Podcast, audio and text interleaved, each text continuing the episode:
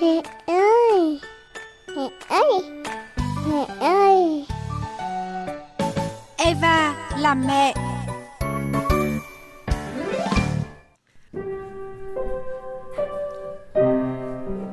Bản thân tôi là một trong những cái gia đình có con tự kỷ khá là sớm ở Việt Nam.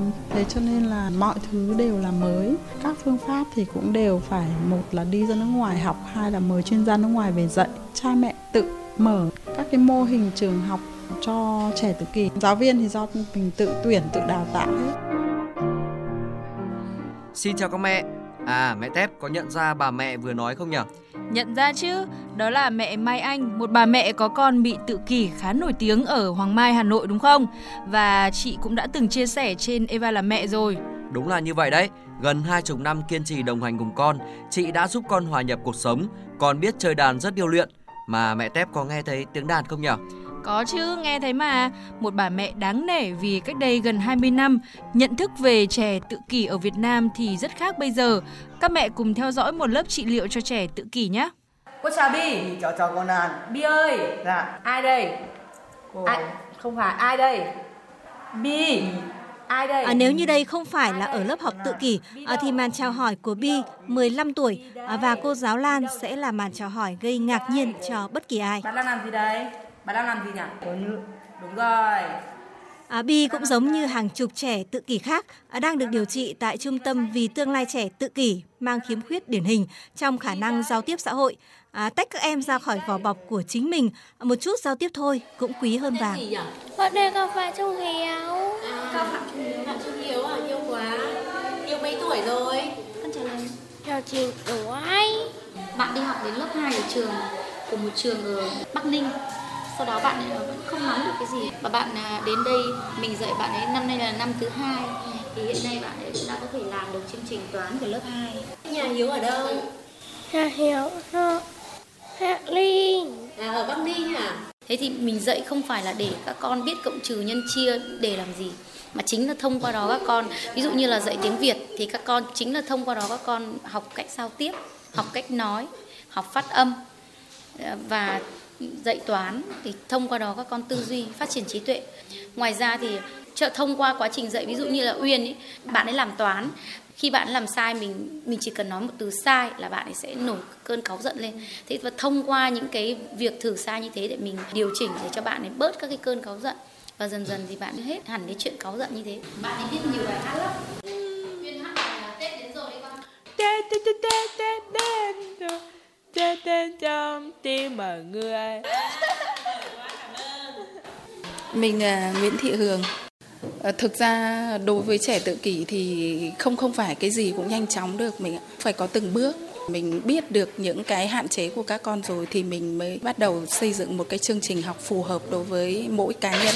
Cũng là một người mẹ thì ờ, mình coi những đứa trẻ này cũng như con mình ấy. Các bé cũng dần dần và tự tự mở lòng ra với mình. Mình cảm thấy là hạnh phúc ấy. À vâng, à, dạy trẻ tự kỷ không thể sốt ruột và càng không thể thiếu tình yêu thương. À, niềm hạnh phúc sẽ đến bất ngờ như hôm nay Quang Huy, à, cậu học sinh lớp 10, bắt xe đến chơi với các cô giáo cũ ở trung tâm vì tương lai trẻ tự kỷ, ở nơi mà cậu đã gắn bó từ khi mới 3 tuổi. Mời Quang Huy. Huy giờ học lớp mấy Lớp 10. con học thì con thích môn gì nhất Chỉ một môn toán. con học lớp 10 và con vẫn nằm trong top toán của lớp Các mẹ biết không, từ năm 2007, Tổ chức Y tế Thế giới đã chọn ngày mùng 2 tháng 4 là ngày thế giới nhận thức về chứng tự kỷ. Bởi vì hội chứng tự kỷ có tỷ lệ rất cao, cứ 100 trẻ sinh ra thì sẽ có một trẻ bị mắc, nên cần có ngày này để nhấn mạnh tầm nghiêm trọng cũng như là sự phức tạp của chứng tự kỷ tới cộng đồng. Vậy hội chứng tự kỷ được nhìn nhận như thế nào và làm thế nào để phát hiện sớm cũng như là can thiệp hiệu quả với trẻ tự kỷ? Phóng viên Eva làm mẹ sẽ trò chuyện với thạc sĩ tâm lý Nguyễn Thị Ngọc Bích, Trung tâm vì tương lai trẻ tự kỷ. Mời các mẹ cùng nghe nhé. Thưa thạc sĩ Nguyễn Thị Ngọc Bích, hiện nay thì cái chứng tự kỷ được xem là một cái chứng bệnh hay là một cái dạng khuyết tật ạ? Trẻ tự kỷ ở Việt Nam đã được xếp vào một dạng khuyết tật và đó là một cái rất là may mắn cho các con vì các con sẽ được hưởng các chế độ chính sách của nhà nước dành cho những người khuyết tật. À, chúng tôi cũng muốn hỏi là vậy thì trong những cái năm qua cái nhận thức về trẻ tự kỷ ở Việt Nam nó đã thay đổi như thế nào? Tôi được biết là chị làm trong cái lĩnh vực này cũng rất là sớm từ những năm 2002 đúng không ạ? Trước kia khi mà các con đi học và vào lớp và nói về tự kỷ thì cô giáo ngớ người ra. Cô giáo không biết tự kỷ là gì. Bây giờ có thể nói là nhà nhà biết về tự kỷ, người người biết về tự kỷ. Đó một điều rất là đáng mừng cho các con. Thì các con cũng ờ, đỡ bị kỳ thị hơn, các con được chấp nhận hơn ở trong những cái môi trường cộng đồng. Vậy thì trẻ tự kỷ có thể phát hiện từ cái lứa tuổi nào và cái việc phát hiện sớm thì nó có ý nghĩa như thế nào với cái việc can thiệp cho các con ạ? Thực ra tự kỷ không phải là như trước đây mọi người nhận thức rằng là 2 3 tuổi bắt đầu mới phát bệnh, mà tự kỷ là một hội chứng bẩm sinh có thể phát hiện ngay trong những tháng đầu đời, phát hiện sớm, giúp làm giảm những cái hội chứng đó và nắm bắt được những cái cơ hội vàng trong các giai đoạn phát triển của mình. Vậy thì những cái dấu hiệu nào để cha mẹ có thể phát hiện từ khi mà các con còn chưa biết nói? Một đứa trẻ mới nằm trong nôi thôi đã có thể cười giao tiếp với mẹ hay với những người xung quanh và một đứa trẻ bình thường sẽ khóc bởi rất nhiều lý do, đói, nóng rồi lạnh, đau và thậm chí là khóc nhõng nhẽo nhưng mà trẻ mà có dấu hiệu tự kỷ thì sẽ không như thế. Bé sẽ rất ít cười và nếu như cười thì cười vu vơ. Và nhiều bé là không khóc bởi những cái lý do như những đứa trẻ bình thường khác. Thế còn cái dấu hiệu mà chậm nói thì liệu đó có phải là cái dấu hiệu điển hình hay không? Um, không, ngôn ngữ không phải là một dấu hiệu điển hình để phát hiện ra trẻ có tự kỷ hay không, mà đó là cái dấu hiệu giao tiếp. Ví dụ 8 tháng tuổi một đứa trẻ chưa biết nói nhưng có thể biết với tay đòi mẹ bế, nhưng mà những đứa trẻ tự kỷ nó sẽ không làm điều đó. Vậy thì lời khuyên cho các cha mẹ trong cái việc mà phát hiện sớm cũng như là can thiệp cho trẻ à, là gì ạ? Trước hết là bố mẹ phát hiện ra con có những cái dấu hiệu chậm ở con, đưa con đến các cái cơ sở khám điều trị. Sau đó trang bị cho mình ngay những cái kiến thức. Bố mẹ hãy làm chuyên gia của con trước khi trông chờ vào các chuyên gia khác. Dành nhiều thời gian hơn với con, nói chuyện tương tác, tiếp xúc với con nhiều hơn. À, là người hoạt động cũng rất là dày dặn trong cái lĩnh vực trị liệu cho trẻ tự kỷ rồi thì chị có những cái mong muốn còn băn khoăn gì trong cái lĩnh vực này Tôi rất vui mừng vì cái dự thảo về người tự kỷ đang được xây dựng và đó là những cái thuận lợi ờ, rất là lớn cho người tự kỷ tại Việt Nam bởi vì dù muốn hay không thì hiện nay tỷ lệ người mắc hội chứng tự kỷ ngày càng đông. Vâng, xin ờ, trân trọng cảm ơn chị. Eva bật mí. Eva bật mí.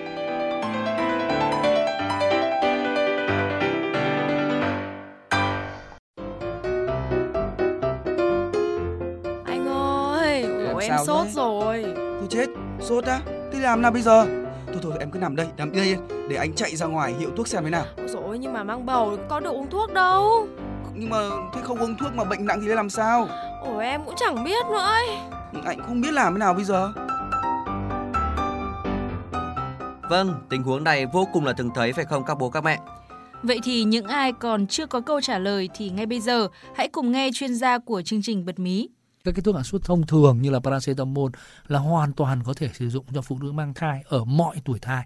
À, ngoài ra thì để hạ sốt chúng ta có thể chườm mát ở một số những cái vị trí nhất định trên cơ thể, uống các cái dung dịch bù các cái chất điện giải, à, nó vừa giúp hạ nhiệt độ Chúng ta vừa nghe tiến sĩ bác sĩ Nguyễn Cảnh Trương, Phó Giám đốc Trung tâm Nghiên cứu Khoa học và Chỉ đạo tuyến Bệnh viện Phụ sản Hà Nội thông tin thì đã bớt lo lắng chưa nào? Và theo tôi được biết thì các loại thuốc biệt dược thường được chia thành nhiều nhóm.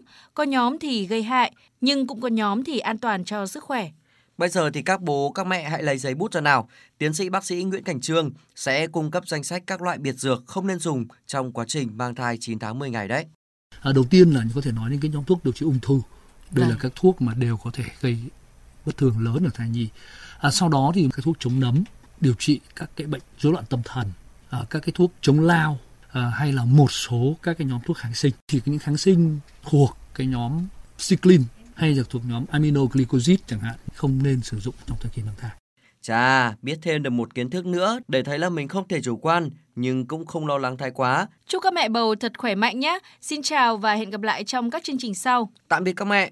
Ờ, ông sao thế? Tôi đang nâu hết cả ruột đây. Vợ tôi ốm mà chả chịu đi khám bệnh viện. Cô ấy sợ tốn kém mất thời gian. Vui lên đi, tôi mách ông một mẹo nhỏ. Ông có dùng máy tính hoặc điện thoại thông minh không? Thời buổi này ai chẳng dùng điện thoại thông minh. Ông tải ngay ứng dụng VOV bác sĩ 24 về điện thoại rồi đặt lịch khám cho vợ ông. VOV bác sĩ 24 à? Chứ sao? Có VOV bác sĩ 24, người bệnh dù ở bất cứ nơi nào đều có thể gặp các giáo sư bác sĩ đầu ngành ở Hà Nội khám và tư vấn. Ừ.